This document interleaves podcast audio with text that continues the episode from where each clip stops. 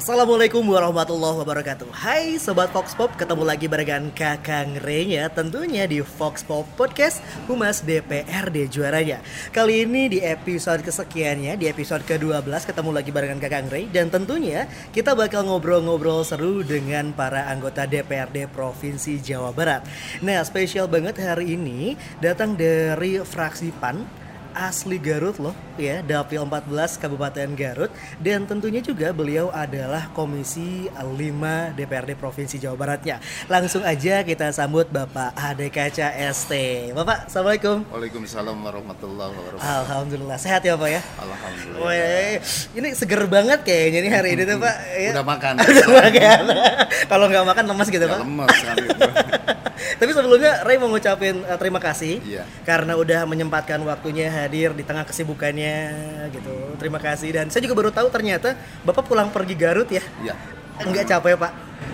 Kalau capek itu kan kerja Kerja. Kalau tidak mau capek kita tidur di rumah aja Eh, itu itu normal sekali ya, Iya. Pak ya. Tapi kalau misalkan sekarang nih lagi sibuk apa sih di Komisi 5 ataupun di DPRD Provinsi Jawa Barat? Sekarang kita lagi melakukan apa ya Monitoring pelaksanaan vaksin Oke. Untuk persiapan apa eh, Pembelajaran tatap muka Oke. Jadi sedang lagi uh, monitoring di mana vaksin-vaksin apakah tersalurkan secara maksimal dan Iya. yang lain-lain gitu.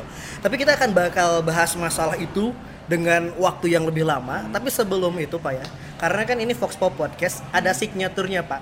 Nah, ada kalau misalkan di restoran ataupun di makanan ada menu khasnya. Iya. Nah, ini ada namanya fun fact. Oh iya, siap. ini sedikit saya sedikit rada bingung Pak, Kenapa? karena namanya menarik Hmm. ada kaca ya kan ya nanti Ya. kita akan bahas tiga fun fact dulu pak jadi bapak silahkan klarifikasi yang pertama saya ingin tahu sejarah nama ada kaca oke Oke.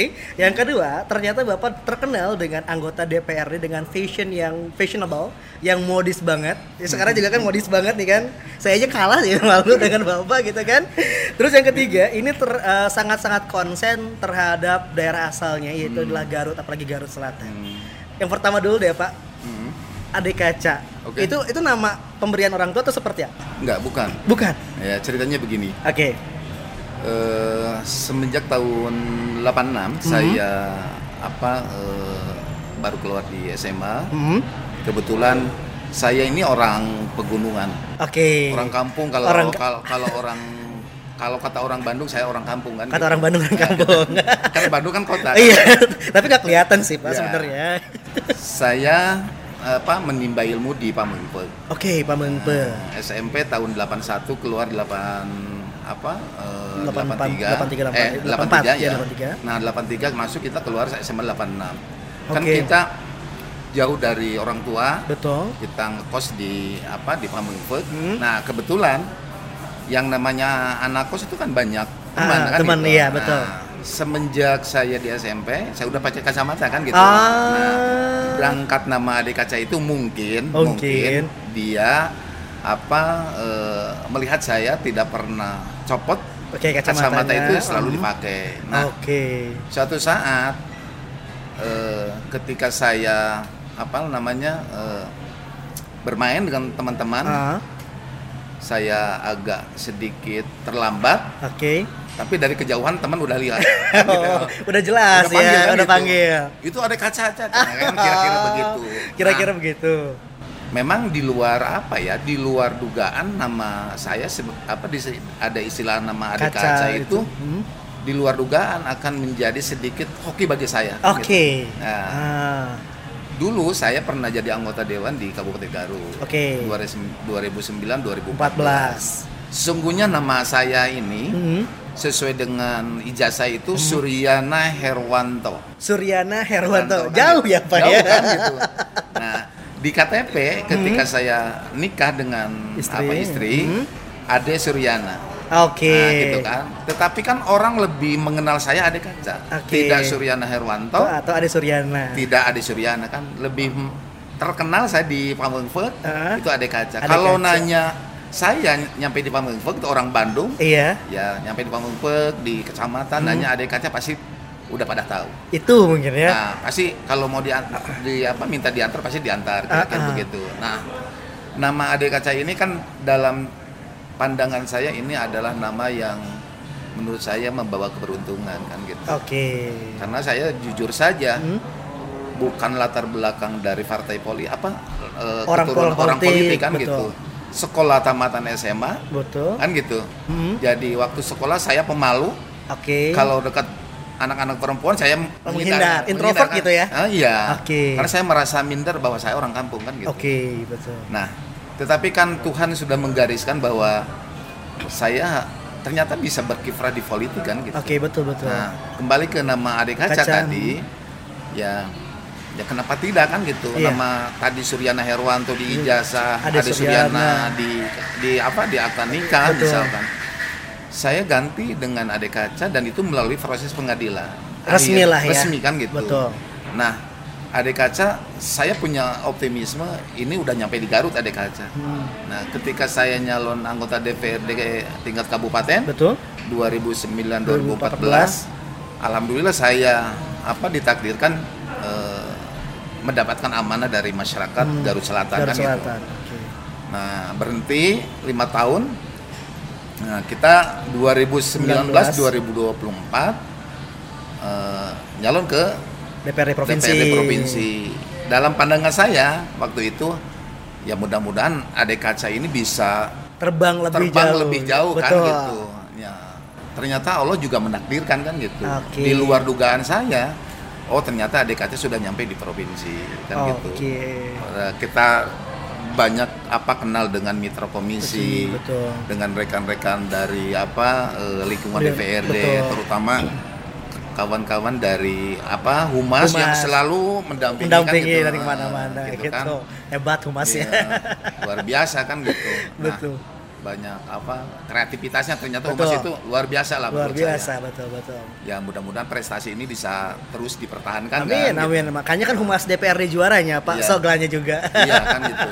Nah, kira-kira ya ada satu obsesi saya. Hmm. Mudah-mudahan nama adik kaca ini bisa sampai di Senayan kan kira-kira begitu kan. gitu. nah, boleh itu nanti ditanya nih. Kan yang namanya kita berpolitik betul. Punya obsesi apa obsesi, kan betul. gitu. Bos, Dan obsesi, ambisi dan yang lain-lain. kalau ambisi wajar lah Iya, gitu ya. betul. Tetapi jangan berlebihan kan. Yang gitu. berlebihan. Yang yang ini aja. Yang terukur kan terukur itu. aja Nah, gitu kan. Nah, ini juga menjadi salah satu karena kalau misalkan pas denger nama Ade Kaca mungkin oh juragan kaca mungkin ya. Tapi ternyata dari kacamata Iya, ya. gitu kan. Pembeda lah ya. Iya. Oke. Saya ya awal masuk di kabupaten, Hmm. awal masuk di provinsi, Hmm. orang itu ketika dipanggil, di absen, Hmm. ada kaca kan semuanya pada ngelirik. Ah, notice langsung ya. Iya. Mana sih kan? gitu. Karena ada sesuatu yang aneh. Kan? Berbeda lah ya. Nama benda dan Jadi itu nama- merupakan cermin kan Iya. gitu. Kok ada di manusia kan gitu, ada di orang kan gitu. Iya. Tetapi mudah-mudahan dengan saya nama adik kaca yang merupakan kaca itu adalah menurut saya adalah cermin, Cermin. dan kita bisa apa menjadi cermin, Cermi- Cerminan juga ya. cerminan juga kan gitu untuk tetap apa eh, saya mudah-mudahan bisa tetap rendah hati kan Rendah gitu kita selalu apa eh, bisa bergaul dengan siapa pun lah kira-kira begitu. Oke. Nah, tadi sudah terjawab tentang Ade Kaca ya. Jadi dari dari zaman dulu. Hmm. Nah, sekarang kan ini dikenal sebagai anggota DPRD yang fashionable, yang modis. Hmm. Itu inspirasinya dari mana sih, Pak? Kalau dalam berpakaian ya. Iya. Seperti apa, Pak? Nggak tahu ya. Enggak tahu ya. Gini aja ya. Tadi kan kalau usia saya udah 53 mau 54. Hmm. Hampir satu abad lebih lah Iya. saya. Kan gitu kira-kira. Setengah abad lebih Setengah ya? abad ya, Iya, 50, setengah 50, 50 tahun. tahun lah. Kebetulan saya eh, punya istri yang pertama itu Hmm. eh, kita nikah tahun 8 eh, 98. 98. Eh, 86, Oh, 86, 86. 86. Alhamdulillah dikaruniai Putra, putra, putri, itu tuh 6, Oh, 6 6 ya. 4 laki dan dua 2 perempuan. perempuan. Ini adalah sesuatu yang luar biasa dan Hmm. saya dipercaya oleh Allah. Betul. Dapat anak 6 Enam. dari istri yang pertama. Kenapa saya katakan istri yang pertama? Hmm. Karena di tahun 2014 istri yang pertama itu meninggal. Meninggal karena mungkin proses ini sudah diatur sama Tuhan Iya. ya ternyata saya masih masih diberikan kesempatan untuk punya istri lagi kan Oke, gitu. betul. Tetapi belum dikaruniai anak. Oke. Nah, terkait tadi yang terkesan seakan-akan apa Fashionable, fashionable modest. kan gitu, model kan gitu. Ya mungkin, mungkin ini mah Mungkin. mungkin karena saya punya istri umurnya jauh kan Oke. gitu. hmm. Kisaran 30 tahun. Iya. Ya, saya udah tua mungkin. Nggak kelihatan kok Pak Di- sebenarnya. dipaksa kan harus menyelesaikan diri Menyesuaikan kira-kira begitu kan gitu. Oke. Enggak enggak bisa. Awalnya minder kan gitu. Oke. Harus pakai ini, harus pakai Iya, ini kan iya. gitu. Nggak, nggak terbiasa. Nggak mungkin. terbiasa kan gitu. Saya orang kampung. kan Iya. gitu. Tiba-tiba punya istri masih muda, ya dia kan mungkin modis sekali kan. Iya, gitu. betul. Tahu persis kan gitu. Betul. Semenjak saya punya istri yang kedua, belum pernah saya beli beli Baju baju, sendiri. beli baju sendiri, sepatu sendiri. Enggak pernah dibeliin gitu ya. Semuanya dibeliin kan Oke, gitu. ini sesuai nih buat Bapak kan di Ya, rumah gitu. Ya kan. gitu kan kira-kira. Oke. Jadi paksa ke gusur kan gitu. ya demi menyenangkan istri lah ya Pak ya. Eh, Nggak nggak bisa nolak juga kalau Ya, misalkan kan. kemungkinan istri. Jujur saja awalnya minder, Minder juga. juga, kan gitu. kan, ya. Tapi lama kelamaan Sudah terbiasa. sudah terbiasa. Tapi jadi- membiasakan diri lah. Iya, membiasa. gitu. Tapi kan jadi ciri khas juga, Pak, sebenarnya ya. Hmm. Ya kan makanya ada julukan anggota DPRD fashionable berarti kan semua orang juga Ah, itu mah mengakui. kata kata anak-anak, kawan-kawan kan gitu. Mungkin orang humas tuh yang bilangnya begitu orang kan, luas gitu. ya. Ya kita nggak tahu tapi kan menjadi sebuah sebuah icon kan. Hmm. Selain dengan nama Ade Kaca, ternyata juga ada icon yang lain ternyata modis dan fashionable itu Ya kalau itu kan apa eh, kalau casing kan kita bisa robah-robah Betul. kan gitu. Tetapi nggak yang bisa nggak dibohongin apa? apa tuh, Pak? Umurnya kan gitu. eh tapi nggak kelihatan semua, Pak. Mungkin gara-gara Umurnya, gara-gara kan gitu. mungkin ya Bapak ngobrol enjoy terus ya juga Iya. punya good taste juga, terus sama teman-teman juga mungkin dekat sama teman-teman Iya. dari sekretariat, dari humas, dari anggota juga mungkin jadi salah satu penilaian juga, Pak nggak akan kelihatan mood up tua gitu kan. Hmm. Gitu mungkin ya. Kalau saya mah tidak di DPRD tidak banyak apa ya, tidak banyak eh, ngobrol gitu ya, Iya. tidak banyak ngobrol, tidak banyak ini itulah. Kita menjalani sebuah apa pekerjaan ini Iya. dijalani dengan apa suasana yang yang enjoy saja enjoy kan aja gitu. ya, biar nggak terlalu jadi beban juga Ya, mungkin. kalau ya. kita terlalu kepikiran, apalagi sampai ke rumah, yang Stres tadi juga. kan stres. Kalau sudah stres, Iya benar. apa? Jadi penyakit juga. Cepet tua kan? Iya, gitu. jadi penyakit, jadi tua juga Nah, kan. gitu. Kelihatan mukanya temurung gimana Iya, gitu kan kan. gitu. Hmm. Mantap ini tips juga nih ya buat semua sobat Foxpop mungkin ya Pak ya. Hmm. Ketika mungkin sudah banyak kerjaan yang bikin enjoy aja biar kelihatan tua juga mukanya ya. Hmm. Oke, nah jadi saya boleh belajar juga nih sama Bapak tentang bagaimana caranya berpenampilan mungkin ya. Siap, siap. Oke, fakta yang terakhir Pak, ini sangat menarik. Ternyata Bapak juga sangat concern dan fokus terhadap pembangunan di Garut, apalagi di Garut Selatan. Nah, berbicara tentang Garut ataupun Garut Selatan, itu uh, penilaian Bapak untuk saat ini tuh seperti apa sih Garut Pak? Ya, ini Garut itu sesuatu yang apa ya? Yang menarik menurut Hmm. saya dan tentunya saya sebagai orang Garut merasa bangga kan Betul. gitu, dengan apa kekayaan alam yang dimiliki dengan kultur dan Iya. budaya yang memiliki ciri khas lah menurut Betul. saya. Eh, daerah yang kurang lebih itu ada 442 desa kelurahan 442 desa. dan kecamatannya 42 begitu luas kan gitu Eh, apa apalagi saya dari Garut Selatan kan Betul. aslinya Mhm. kita eh, memiliki potensi alam Mhm. eh, kita memiliki apa eh, potensi wisata Oke. tentunya dengan ciri khas Garut itu kan daerah religi kan Betul. Yang banyak pesantrennya kan Banyak gitu pesantrennya betul. tetapi uniknya kultur dan budayanya juga bervariatif kan Betul. gitu. Itu maju juga. Saya kan saya juga orang Garut nih Pak ya. Hmm. Dan eh, ketika saya ke Garut pun juga perkembangannya dengan kabupaten-kabupaten yang lain mungkin itu bisa dikatakan lebih maju. Pas saya datang daerah Jalan Suci Pak ya, Hmm. itu udah kayak di Bandung kayak di daerah di Bandung Ya. lah makanya ini keren juga nih Garut Hmm. gitu Pak seperti itu. Ya banyak kemajuan lah Betul. Di bawah kepemimpinan yang tadi Bapak Bupati Betul. Pak Jirudi dengan Hmm. Pak Wakilnya Pak Dr. Helmi. Hmm. Saya rasa semakin ke sini semakin banyak apa kemajuan yang Hmm. diraih. Mungkin Betul. itu adalah sebuah prestasi pemerintah daerah ya. Betul. saya juga mengapresiasi sebagai apa wakil eh, masyarakat Garut yang ada di Jawa Barat Hmm. ya kita terus berjuang Oke. agar bagaimana Kabupaten Garut ini bisa mengejar ketertinggalan dengan daerah-daerah lain. Karena yang begitu luas kan iya gitu betul betul. Apa banyak potensi alam yang belum kita bisa gali secara Betul, maksimal. betul.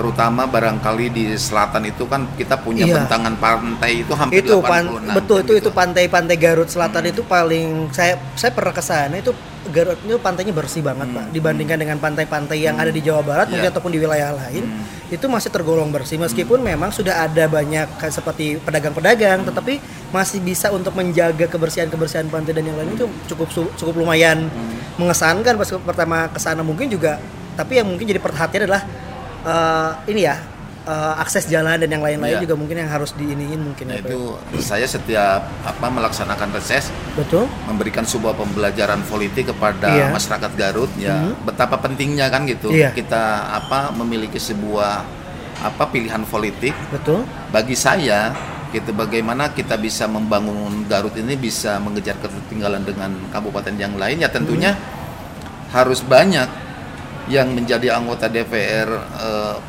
DPRD RI. oh. Nah, itu kan yang yang menurut saya harus menjadi sebuah komitmen orang Garut kan gitu. iya betul Eh, saya sering menyampaikan kenapa Garut Hmm, lebih kalau dibandingkan dengan Tasik lebih maju Tasik. betul Pembangunan infrastruktur kan Iya. lebih baik Tasik, Tasik, ketimbang Garut iya. kan gitu.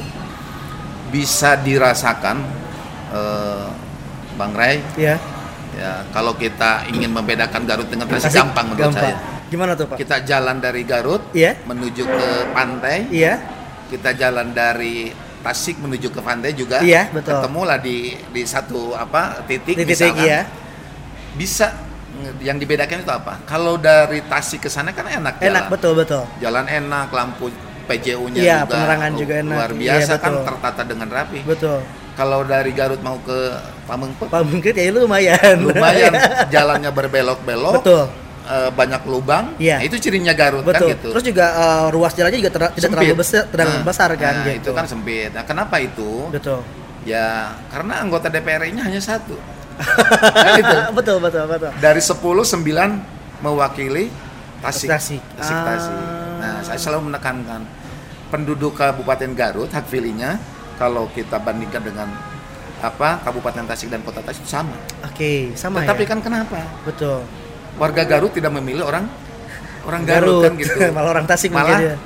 milih orang Orang Tasik, kan gitu. betul Tingkat pemilih itu lebih cerdas orang Tasik kan gitu. Hmm, Orang Tasik itu komitmen. betul Mau bagus mau jelek saya tetap akan pilih betul orang Tasik. Nah, ini juga saya tanamkan di masyarakat Garut agar bagaimana pentingnya kita memiliki wakil eh, masyarakat di tingkat eh, pusat pusat, kan ya, gitu kira-kira. betul. Sehingga ini akan ber- berdampak kepada bagaimana pembangunan itu bisa apa bisa eh, lebih maju, ketertinggalan bisa kita kejar. betul Nah, itu manfaatnya kan Iya. gitu. Nah, sekarang alhamdulillah untuk provinsi Iya. dulu kan masih digabung dengan Tasik. betul Waktu digabung dengan Tasik itu kita hanya kebagian dua, Dua. kan gitu.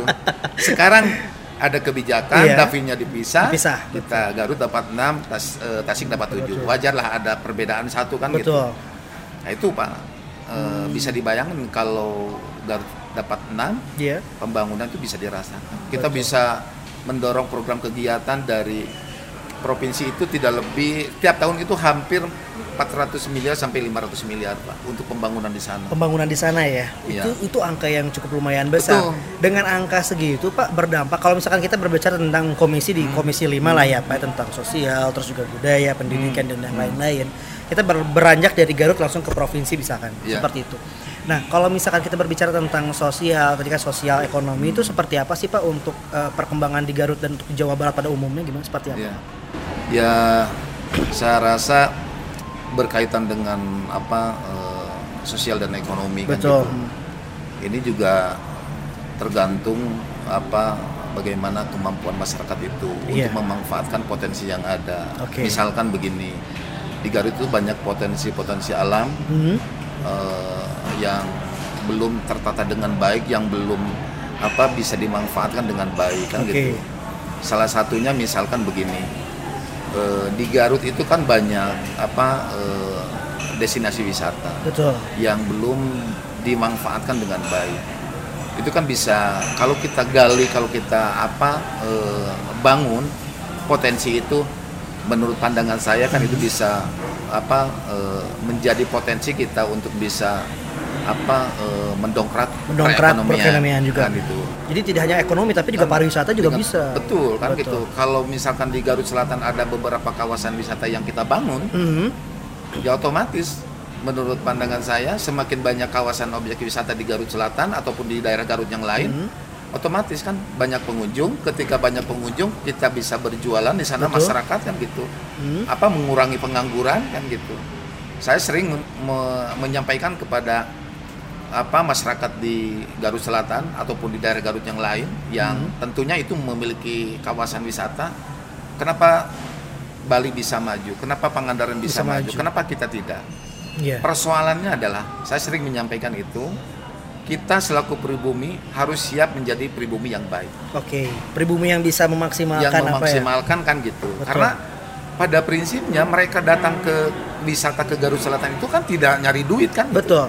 Mereka ke sana membuang uang. kan Iya, gitu. betul. Sebenarnya Kan gitu. membuang uang ke Membuang sana. uang, kan gitu. Nah, bagaimana peluang ini bisa kita manfaatkan kan? Oke. Bisa masyarakat manfaatkan kan?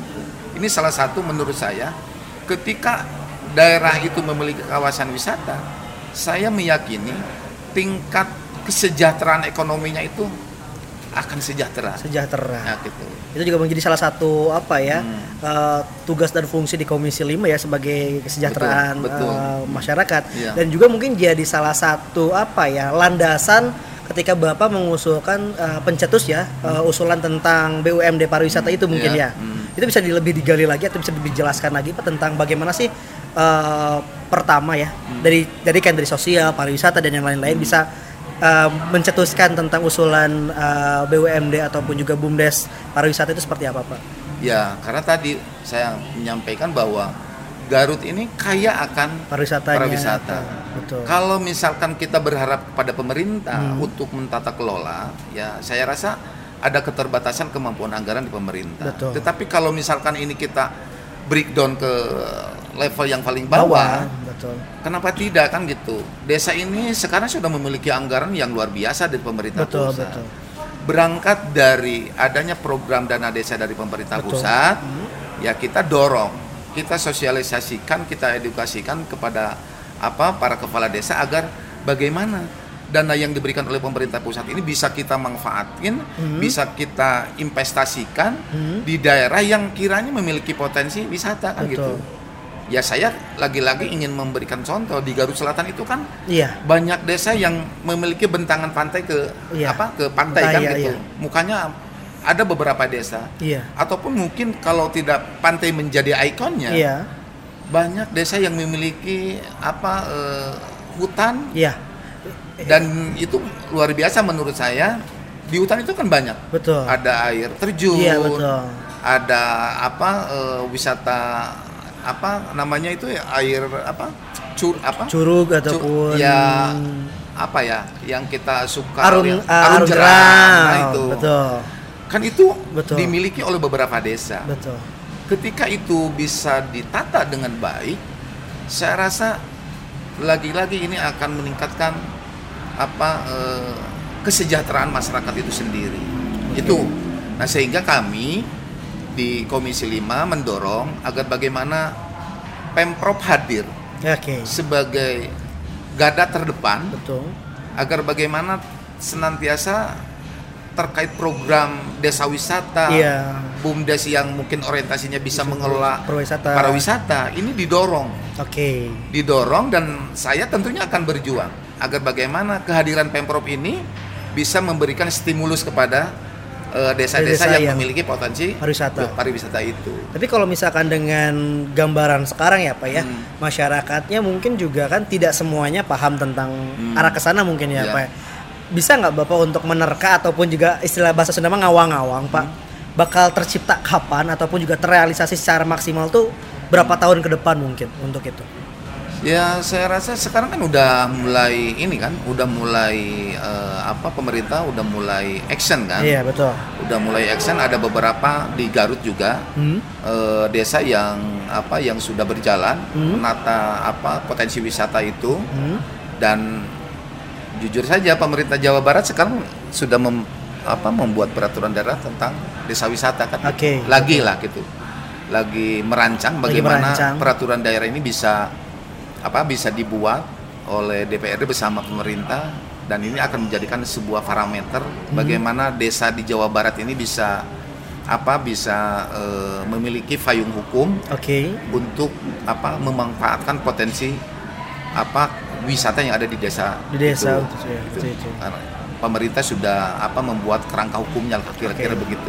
Jadi tinggal ini ya, tinggal bagaimana pengeksekusiannya lah ya dari masyarakat. Saya rasa kalau memang serius pemerintah dan apa masyarakat yang memiliki potensi desa wisata itu ya menangkap peluang ini saya rasa 2-3 tahun ke depan juga akan sukses. bukan sukses lah ya Ya. dan ini sangat-sangat berharap ya karena kita lihat saya juga orang Garut juga apa merasa Garut ini sangat potensial karena pernah saya waktu itu ke Garut Selatan lihat alamnya aja untuk jalan pinggir sebenarnya itu udah indah banget Ya. cuman hanya akses mungkin ya menjadi kemarin jadi sedikit rada mungkin aduh gimana nih gitu kan ya gitu cuman saya juga sedikit aduh kalau misalkan ditanya ketika hari tua nanti mau diam di mana saya akan bilang diam di Garut pak Ya. harus ba- harus balik ke Garut. harus Pak. balik ke Garut karena emang adem pak gitu kan apalagi waktu waktu saya ke ke Wanaraja itu kan ada ada wilayah sawah lega ya gedingan ya pak Hmm. Ya Hmm. itu enak banget pagi-pagi subuh dengerin suara ayam dan yang Iya. lain-lain juga ini potensial banget nih Garut bagaimana ke depannya tapi untuk saat ini juga sudah banyak apa ya perkembangan-perkembangan Garut yang mungkin cukup ini. Cuma nanti masalah pariwisata ini yang harus digenjot terus mungkin ya betul. untuk wilayah Garut Selatan. Dan wisata ini adalah sebuah apa ya sebuah eh, peluang untuk mendongkrak pendapatan hasil daerah juga kan gitu. betul. Pendapatan Nah. asli daerah ya. Eh, ketika ada kawasan wisata pasti tumbuh di situ perhotelan. Iya betul. Ketika ada perhotelan otomatis menyerap tenaga kerja. Betul. Ketika di sana ada perhotelan pasti banyak apa eh, apa restoran-restoran yang akan apa Buka dibangun ya, di sana dibangun akan sana. buka di sana kan gitu Ya itu mungkin jadi salah satu harapan tapi kan mungkin sekarang terhalang pandemi apa ya. Ya, ya. Apakah sekarang untuk Garut ataupun wilayah Jawa Barat sektor pariwisata, sektor sosial itu kan pasti berdampak ya Pak betul ya. betul Dan apakah untuk Garut Selatan ataupun Garut sendiri itu berdampak sangat nggak sih Pak masalah eh, pandemi ini?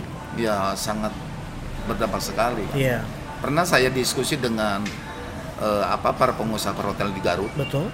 sudah jujur saja kan gitu mereka Iya. sudah sudah tidak kuat lagi apa membayar biaya operasional, Operasional, kan gitu betul.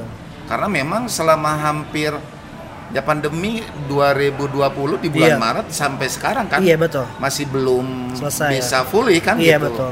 bisa dibayangkan kan gitu Iya. sementara pemerintah memperketat apa eh, interaksi manusia Betul. kan tuh Iya. masyarakat kan tuh dibatasi Betul, dengan batasi. segala apa dengan segala mekanisme Betul. dengan segala sebutan apalah gitu Iya, ya, PSBB, dari PPK.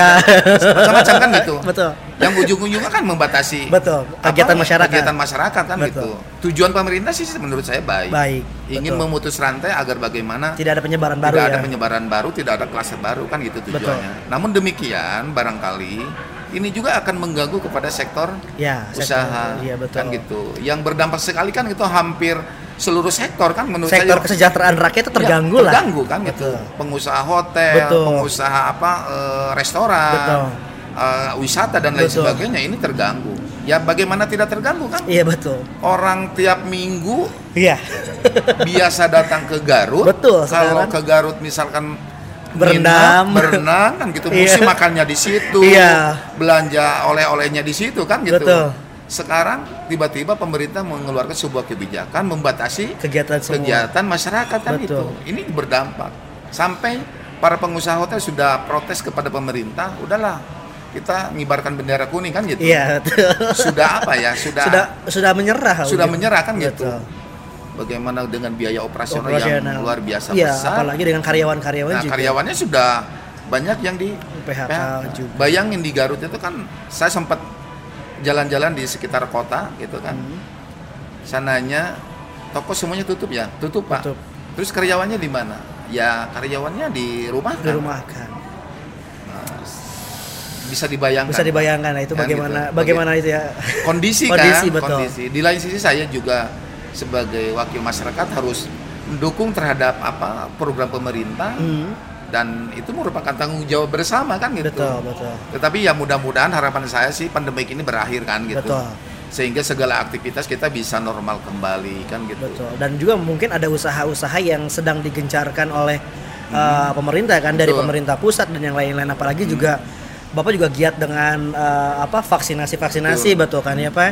Bagaimana sosialisasi vaksinasi itu kan juga Bapak juga terjun langsung kan untuk memantau bagaimana sih uh, vaksinasi sih sudah tersebar atau terserap semuanya. Kita melihat dari uh, aspek wisata dulu sebelum kita nanti berbicara tentang pendidikan ya Pak ya. Betul. Apakah sebenarnya dengan vaksinasi ini bisa menjamin Pak pariwisata bisa terbuka eh, dibuka kembali? Saya rasa langkah awal pemerintah itu adalah bagaimana masyarakat itu bisa eh, apa sudah bisa divaksin ya. Betul. Karena dengan divaksin itu setidak-tidaknya Hmm. kekebalan tubuh kita akan sedikit Menambah lah, menambah meningkat lah, ya. kita meningkat. Ketika kekebalan tubuh kita apa eh, meningkat, eh, saya rasa eh, efeknya juga akan berdampak ke mana-mana. Oke. Masyarakat sehat, sektor Pariwisata, pariwisata, sosial eh, dan sosial dan ekonomi, ekonomi juga betul. akan Berdampak akan juga. berdampak kan gitu. Kuncinya adalah ketika masyarakat sehat, ekonomi tumbuh, kan Tumbuh, gitu. betul. Ketika pandemi tinggi, Iya, ekonomi ekonomi turun. kan gitu. Karena itu apa hukum alamnya begitu Hukum kan. alam ya. Iya. Jadi memang lagi sekarang genjot banget lah ya. Nah kita berbicara salah satu yang penting pak yang lagi terbaru banget karena juga kebetulan saya seorang guru pak seorang tenaga pendidik. Ini adalah uh, PTM pak, Hmm. PTMT ya pertemuan apa pembelajaran Pembelajaran tatap tatap muka muka. terbatas ya. Ini juga kan baru nih tanggal 6 September. Jadi sebenarnya kan uh, syarat untuk PTMT ini kan uh, wilayahnya harus level 2 dan level 3. Betul. Dan alhamdulillah sekali kemarin pas saya cek itu 8 jam yang lalu itu alhamdulillah wilayah Jawa Barat sudah tidak ada yang di level 4. Berarti Ya. hampir seluruh wilayah Jawa Barat Sudah masuk sudah mulai pet- uh, sudah masuk uh, level 3 dan 2 dan PTMT udah mulai nih. Hmm. Ada yang mulai tanggal 6, ada yang mulai tanggal 13. Uh, sebenarnya Pak uh, untuk uh, PTMT sekarang apakah bakal terjamin gak sih Pak? Sebenarnya kan kita juga banyak keraguan nih, Kekhawatiran, kan? kekhawatiran nih, takut nih. Maksudnya meskipun vaksinasi lagi jalan, tapi juga tetap kan uh, COVID belum menghilang nih, Betul. gitu. Jadi sebenarnya dari Komisi 5 tuh seperti apa Pak untuk PTMT ini Pak? Saya rasa ini adalah bagian daripada ikhtiar pemerintah ya. Betul, ikhtiar kami bersama-sama dengan pemerintah agar bagaimana apa eh, wabah ini bisa eh, Selesai lah. selesai kan Betul. gitu.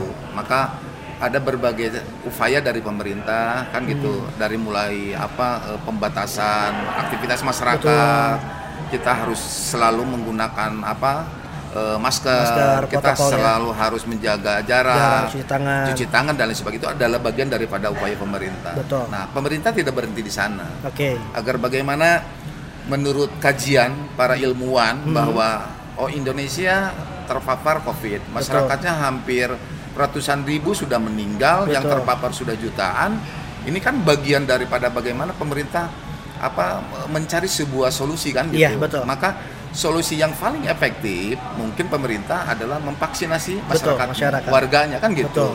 Nah, dengan vaksinasi itu tentunya ini ada adalah yang lebih efektif kan gitu. Betul. Tetapi rencana pemerintah, upaya pemerintah kalau tidak dibarengi iya, dengan kesadaran masyarakat, betul. ya menurut saya akan sia-sia kan gitu. Iya. Maka kuncinya adalah kesadaran masyarakat. Masyarakat, betul. Masyarakat sadar, masyarakat berkomitmen bahwa kita sama-sama ingin apa mengakhiri Hmm, kondisi pandemik ini. Betul. Nah, nawaitunya masyarakat juga harus berusaha juga berusaha juga kan gitu. Juga Tidak ya, kan? bisa upaya itu hanya sepihak. Bergantung pada pemerintah terus gak bisa Iya, ya. nggak bisa kan gitu. Dengan kondisi kemampuan pemerintah yang semakin ke sini semakin lama semakin terbatas ya mau tidak mau Iya. dituntut kemandirian kita sebagai warga yang baik kan Oh, gitu. betul. Nah, saya rasa eh, upaya itu adalah baik sehingga menurut saya ketika sekarang pemerintah sudah mencanangkan bahwa pembelajaran tatap muka Muka terbatas terbatas. akan dilaksanakan tanggal 6 September, tentu kekhawatiran itu tumbuh, Betul. timbul daripada orang tua, Betul. daripada para guru. Maka Betul. langkah-langkah pemerintah itu sudah tepat menurut saya. Oke. Pertama, pemerintah melakukan vaksinasi, Vaksinasi, terhadap para Uh, apa eh, guru, guru, tenaga pendidik ya. tenaga pendidik dan kependidikan. Pendidikan, betul. gitu. Yang kedua, eh, apa sarana prasarana yang eh, harus disiapkan oleh sekolah, ya itu bagian yang terpenting juga kan Betul, gitu. betul. Agar bagaimana kita bisa memberikan sebuah pembelajaran yang baik terhadap eh, apa anak didik kita. Betul. Nah, upaya pemerintah tidak cukup sampai di sana. Dengan segala keterbatasan dan kemampuannya, Iya. pemerintah tentunya juga karena ini sudah hampir satu tahun setengah, Betul betul. anak sekolah sudah mulai jenuh, Jenuh pak. ketika kondisinya sudah hampir frustasi, Betul. kan gitu. Iya. Ada perubahan paradigma anak dari sekolah tinggal hampir satu tahun di di rumah. rumah. apa yang terjadi? Iya betul. Kan gitu. Perubahan-perubahan terjadi. Perubahan-perubahan itu kan sangat luar biasa. Betul. Merubah tradisi yang baru ke tradisi awal itu sangat, Sangat sulit, sulit, kan gitu. Maka hari ini pemerintah tampil eh, apa memberikan vaksinasi kepada seluruh anak didik. Betul. Tujuannya apa? Agar tadi kekhawatiran itu bisa terjawab. Dan alhamdulillah kemarin kami juga kebetulan hadir waktu pelaksanaan vaksinasi serentak tanggal 28 Agustus Hmm? eh, seluruh Jawa Barat Betul. itu hampir eh, 560 ribu Iya betul. di hari yang sama itu. Iya. Ya saya merasa bangga. Ternyata masyarakat sekarang sudah sadar. Sudah. Awalnya divaksin itu takut, takut kabur-kaburan. kabur-kaburan gitu. Sekarang meminta, Pak. Betul. Meminta mereka dalam pandangan saya ya udah sadar. Alhamdulillah. Iya. Modal kesadaran ini menurut saya adalah modal yang sangat luar biasa. Kan gitu. Betul. Tinggal bagaimana pemerintah menyiapkan apa kemampuan Betul. untuk apa Vaksinasinya eh, ya, vaksinasi vaksin. itu kan Betul. gitu. Sekarang alhamdulillah semua stakeholder yang ada gitu ya eh, berperan aktif ya dari mulai apa eh, TNI, polisi kan gitu, seluruh organisasi kemasyarakatan kan Betul. gitu. Tampil semuanya karena ini merupakan tanggung jawab Bersama bers- ya. bersama kan gitu agar bagaimana apa eh, persoalan ini bisa eh, berakhir dengan baik. Nah, kembali kepada persoalan apa pembelajaran tatap Tatap muka tadi, ya saya rasa kalau upaya pemerintah ini bisa dilaksanakan dengan baik dan diterima dengan baik oleh eh, semua kalangan, Betul. eh, saya optimis. Garut itu sudah lebih dulu melaksanakan PTM tetap- ya. Nah, PTM itu kan lebih dari dulu, lebih daripada 100 kemarin 100 sekolah yang sudah melaksanakan PTM gitu ya. Saya sebagai orang Garut juga alhamdulillah kan Iya, gitu. merasa regrek lah ya. Merasa kan gitu. Dari 27 kabupaten kota yang paling terdepan itu melaksanakan Melaksanakan PTM itu PTM adalah Garut. Kabupaten Garut kan Betul. gitu. Dan ini menjadi sebuah apa apresiasi dari Betul. pemerintah daerah kan gitu. betul betul. Alhamdulillah saya regreg sebagai orang Garut, Garut. karena tadi partisipasi semua pihak Pihak betul. eh, luar biasa kan gitu. Oke, dan ini jadi salah perta- salah satu pertanyaan karena kan saya di Kabupaten Bandung nih Pak ya. Hmm. Ada beberapa sekolah ataupun beberapa eh, ya pendidikan gitu Hmm. yang mereka masih kebingungan Pak untuk memvaksinasi eh, siswa-siswinya. Hmm. Karena kan emang ada beberapa siswa yang mandiri Betul. vaksin eh, vaksinasi mandiri tapi kan tidak semua Hmm. siswa itu inisiatif untuk vaksin. Nah waktu itu ada yang satu sekolah yang eh, lapor ke KCD-nya, Hmm. ternyata belum ada arahan untuk vaksinasi itu seperti apa sih Pak sebenarnya untuk arahan vaksinasi untuk siswa itu apakah dari Dinkeska Hmm. atau dari dinas pendidikan yang disalurkan lewat KCD-nya seperti Ya. apa? Saya rasa sekarang sudah hampir hampir semakin jelas ya. Ya, Eh, dulu memang di awal-awal itu yang sulit. Kenapa sulit? ya, Karena masyarakat masih ketakutan. Betul. Sekarang kan sudah terbuka. Hmm. Ada beberapa gagasan yang apa yang dijalankan oleh pemerintah sampai pelaksanaan vaksin itu kan door to door Betul. dari rumah ke rumah. Rumah Gitu. rumah ya saya lihat di TV saking itu. saking apa? Saking seriusnya pemerintah kan itu satu. Yang kedua berkaitan ingin melaksanakan vaksin di beberapa sekolah. Betul. Ini harus ada koordinasi secara komprehensif ya Betul. dari mulai sekolah atau dari mulai dinas kesehatan pemerintah apa kabupaten kota Kota. maupun provinsi yang Iya. membidangi itu yang diberi fungsi itu Hmm. ini harus melakukan sebuah koordinasi dengan apa eh, para stakeholder yang ada di lingkungan atau di apa di eh, daerah itu masing-masing Betul. misalkan. Nah, tadi yang dikatakan agak sedikit kebingungan. Iya, Menurut saya Hmm. sekarang kan sudah jelas vaksin Iya. itu ada di mana. betul, Vaksin itu ada di dinas kesehatan. betul. Mungkin dinas kesehatan akan mendistribusikan kepada rumah sakit-rumah sakit ataupun pu- puskesmas-puskesmas Hmm. untuk mempermudah alur koordinasi Betul. dan alur apa eh, pelaksanaan kan Betul. gitu. Kalau misalkan harus selalu koordinasi ke apa ke dinas kesehatan, bisa dibayangkan kan gitu. Ruwet banget ya. Ruwet banget, Banyak kan? banget itu yang laporan. Maka upaya yang paling efektif itu adalah menjemput bola. Menjemput bola. Agar Oke. bagaimana vaksin ini, ini terdistribusi di daerah-daerah yang terdekat dengan masyarakat. Masyarakat, oke. Yang tadinya terkonsentrasi di dinas kesehatan, Iya. di rumah sakit sekarang sampai ke Wilayah tingkat pus- puskesmas, puskesmas, kan gitu. betul. Untuk apa ya? Untuk mempermudah tadi Iya, kan betul. gitu. Saya rasa upaya daripada pemerintah sudah Baik ya. cukup baik kan Betul. gitu. Tinggal ya bagaimana kesadaran. Betul. Kuncinya adalah kesadaran, Kesadaran. masyarakat kan gitu.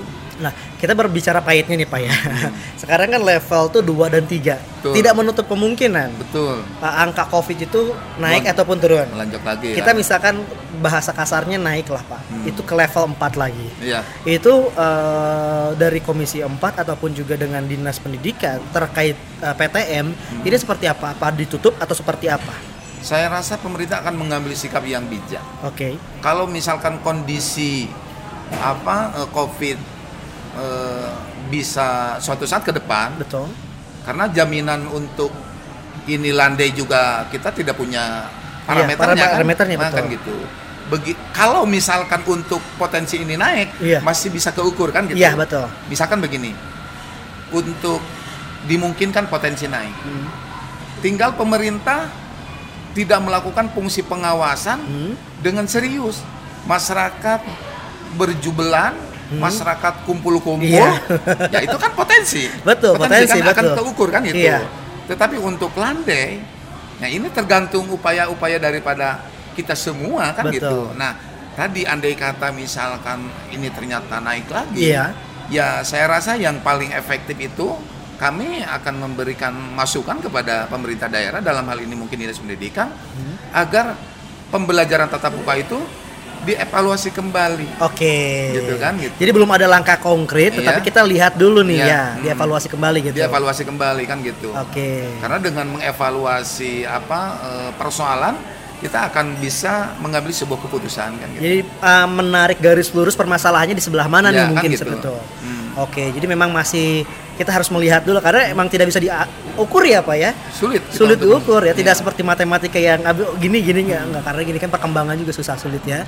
Nah ini juga dari Komisi 5 sendiri Pak terkait uh, PTM sendiri ini ke depannya Hmm. dari Komisi 5 itu akan menggagas seperti apa Pak untuk membantu mitra seperti dinas pendidikan terkait PTM atau ke depannya kan kita juga belum tahu nih uh, se COVID ini akan berakhir kapan ya kan? Apakah tahun depan kah ataupun bulan depan juga sudah selesai? Tapi kan pasti Komisi 5 dan Dinas Pendidikan juga pasti akan merancang sesuatu. Apakah PTMT ini menjadi salah satu solusi yang terdekat? Apakah nanti ke depannya ada solusi-solusi yang lain gitu, Pak? saya rasa begini ya ini adalah apa upaya bagian daripada upaya Ah, iya, pemerintah agar bagaimana pembelajaran an- apa sekolah ini bisa dilaksanakan Hmm. Tujuan pemerintah membuka PTM adalah ini bagian daripada alternatif pemerintah untuk menangani persoalan-persoalan baru. Oke. Kalau misalkan tidak dilakukan PPTM, ini bisa dibayangkan Iya. anak didik kita Iya.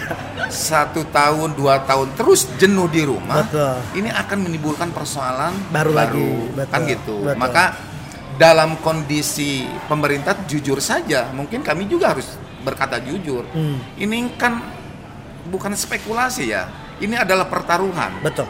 PPTM ini adalah sebuah pertaruhan. Hmm. Bagaimana di lain sisi anak itu bisa sekolah, tetapi di lain sisi juga rasa kekhawatiran itu akan menghantui Betul, terus kan gitu. betul. Maka menurut pandangan kami eh, ke depan tetap kuncinya adalah bagaimana kita bisa komitmen konsisten masyarakat itu untuk selalu mentaati peraturan kesehatan. Kesehatan, Kuncinya ya. di situ.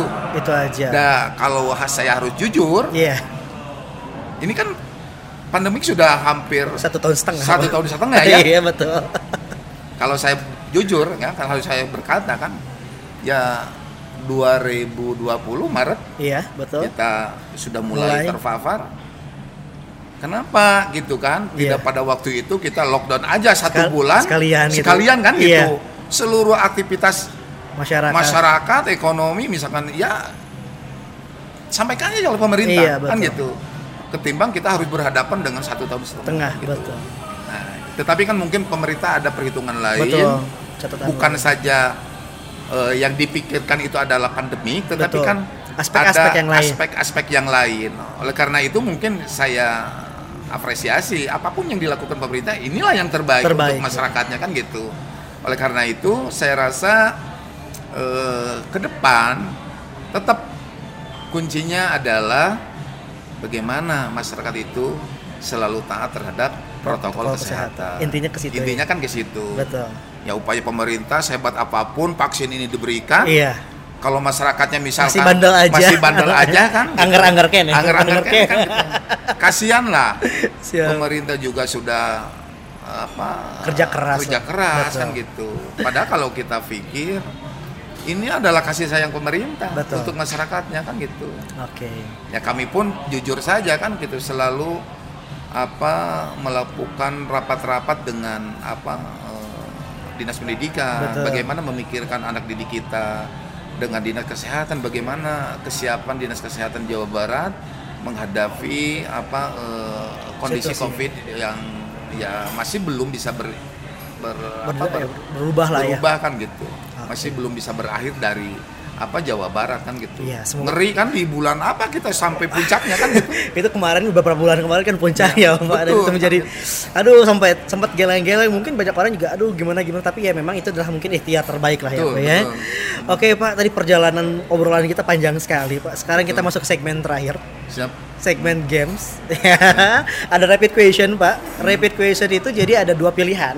Saya akan kasih dua kata, Bapak silakan pilih satu kata yang langsung eh, muncul di benak Bapak. Siap. Nanti setelah semua dijawab, saya akan bakal tanya eh, apa alasannya. Siap ya Pak? Iya. Jawab cepet ya Pak ya. yang pertama motor mobil, Mobil, kopi teh, teh, hutan pantai, pantai, legislatif eh, eksekutif, legislatif, burayot dodol, Eh, burayot, saya jogging sepeda. sepeda. Sepeda, oke. Harus itu terakhir tadi ya, eksekutif legislatif ya. Gak apa-apa deh. Telat soalnya. yang pertama tadi motor atau mobil? Mobil. Mobil apa yang Bapak paling suka? Nggak usah nyebutin merek. Iya. Tapi kayak SUV kah, sedan kah atau apa? SUV. SUV lebih enak atau lebih apa, Pak? Lebih enak dan bisa dipakai di segala medan. Oke, apalagi pulang pergi Garut lah ya. Iya. Kalau sedan canggih berarti. Iya, gitu. Ada perak kan gitu. Ada. Kalau mau di lingkar lingkar negeri ya. Gitu kan. Jadi mobil ya. Hmm. Tapi kalau misalkan mobil, mobil pabrikan Jepang atau mobil pa- pabrikan Eropa, Pak? Jepang. Jepang. Kenapa, Iya. Pak tuh? Lebih enak aja. Ya lebih enak aja. Atau kan. selera? Pertama spare partnya Lebih ini ya, lebih, mudah. murah, lebih murah, lebih mudah. mudah, lebih mu- mudah didapat. kan Lebih gitu. mudah didapat dibandingkan mobil Eropa lah ya. Iya. Terus kopi dan teh. Ya tadi saya bilang Teh ya. teh. Kenapa nggak suka kopi? Ya karena kopi itu apa pun alasannya ada efeknya. Oh, ada efeknya. Jadi lebih suka teh aja ya. Tehnya teh tawar atau manis? Teh tawar, Teh tawar. Padahal kan yang lebih manis yang lebih enak, Pak. takut gula. Oh, takut gila. Terus eh, hujan atau eh hut- sorry, hutan atau pantai? Pantai. Pantai, karena di Garut Selatan banyak pantai. Iya, gitu kan, gitu. Tapi sering nggak sih Pak ke pantai kalau ke Garut Selatan? Sering. Sering. Saya penyuka pantai kan gitu. Oh, anak surfing gitu ya? Iya, dari mulai su apa? eh, Banten kan? Iya. Dari Banten sampai ke Pangandaran, sampai ke Cilacap, saya tak tahu itu kondisi Ah, pantai. tapi pantai di Jawa Barat yang paling Bapak suka di mana, Pak? Jujur, saya suka di apa Pangandaran. Pangandaran. Iya. Dibandingkan yang di Garut Selatan, Di Garut Selatan itu kan samudra lepas. samudra lepas. Oke. Jadi mungkin lebih bisa menikmati itu di Pangandaran Betul, mungkin. iya. Tadi jangan dulu ke eksekutif legislatif, burayot atau dodol. Tadi saya Burayot. Burayot. Tapi kan lebih enak dodol menurut Pak. Enggak, itu adalah ciri khas Garut, Pak. Oke. Tradisional, Ah, gitu makanannya enak kan kayak gitu. Nah, Oke. Di apa dikelola oleh home, home industry. home industry. Jadi dan emang lebih otentik mungkin ya. Iya. Tapi kan dodol juga otentik sih. Tapi Betul. ya itu gimana selera juga Iya. lah ya. Tadi jogging dan sepeda. Sepeda. Sepeda. Suka bersepeda Pak. Suka. Itu kalau sepeda di Garut nih, Hmm. itu ke mana aja nih Pak? Kalau di Garut kita muter sampai 20 kilo. Hai. Kalau pulang ke kampung saya dari Cipatujah Hmm, cepat aja. kita bersepeda sampai ke Pangandaran. Wow. Sem- 99 kilo. itu sehari. Ya kurang lebih 8 jam. Pulang pergi nggak? Nggak kan? Nggak. nginep lah ya. Nginep. kebayang pulang pergi. Kalau kalau pulang pergi Game ya, saya ping- pingsan kan gitu. Tapi kalau pergi naik sepeda pulang juga naik sepeda? Naik mobil. Oh naik mobil. Berangkatnya aja lah ya. Iya. tapi penting olahraga ya Ya, kan? olahraga gitu. Terakhir ya legislatif atau eksekutif? Legislatif loh oh legislatif loh nggak ada rencana eksekutif pak? Nah, niat itu a- ada. Oke, ada. tetapi kan melihat kondisi. Lihat melihat kondisi. peluang kan. Lihat gitu. peluang juga. Iya. mungkin lihat eh, kalau legislatif naik lah ya ke Senayan mungkin. Nampaknya sama si suka di Jawa Barat. Oh, masih suka di Jawa Barat. Kita tunggu aja nanti Iya. ya ada kabar baru dari Pak Ade seperti apa gitu ya. Ya, sebelum kita tutup Pak silakan nanti memberikan uh, closing statement tentang vaksinasi ataupun juga tentang uh, pembelajaran tatap muka untuk sobat Fox Pop di rumah. Mangga. Oke untuk sahabat Fox Pop? Pospok eh, berkaitan dengan vaksin bahwa pemerintah sudah apa eh, memberikan langkah-langkah yang konkret agar masyarakat jangan takut divaksin. Karena divaksin itu adalah bagian daripada meningkatkan imunitas tubuh. Berkaitan dengan pembelajaran. pembelajaran tatap muka sekalipun pemerintah sudah memberikan ruang dan kesempatan untuk melakukan pembelajaran tatap muka tetapi yang paling penting bagi kami adalah bagaimana selalu taat dan patuh terhadap protokol kesehatan demikian barangkali Kang Ray Eh siap. Nah, Terima kasih AA Ray gitu kan. Eh, Kakang Ray Pak. Namanya lebih kumaha gitu. Mohon maaf tadi saya bilang Kakang Ray Oh ya terima yang salah. te- yang te- yang paling tepat itu Om Ray Om Ray. Tua banget gitu ya. Oke, terima kasih Bapak ya. Pak iya. Arya terima kasih deh untuk hadir hari ini di Fox Podcast ya sudah ngobrol-ngobrol seru barengan Kakang Ray. Terima kasih juga buat samiannya dan jangan lupa juga terima kasih banget buat teman-teman Humas DPRD Jabar. Eh, tepuk tangan dong. Humas DPRD Jabar juaranya ya Iya. kan ya. Pokoknya buat sobat Fox Pop semuanya jangan lupa tadi kata Pak Ade protokol kesehatannya ditingkatkan. Jangan lupa untuk divaksin dan terus juga jangan lupa untuk cek kanal YouTube DPRD Provinsi Jawa Baratnya dan cari Fox Pop Podcast. Jangan lupa like, komen, subscribe dan share. Terus juga di Spotify-nya di Fox Pop Podcast. Sekali lagi terima kasih Pak Ade. sama-sama Terima kasih buat semuanya. Kalau gitu Reynya pamit. Ketemu lagi di episode selanjutnya. Wassalamualaikum warahmatullahi wabarakatuh. Bye bye. Waalaikumsalam warahmatullahi wabarakatuh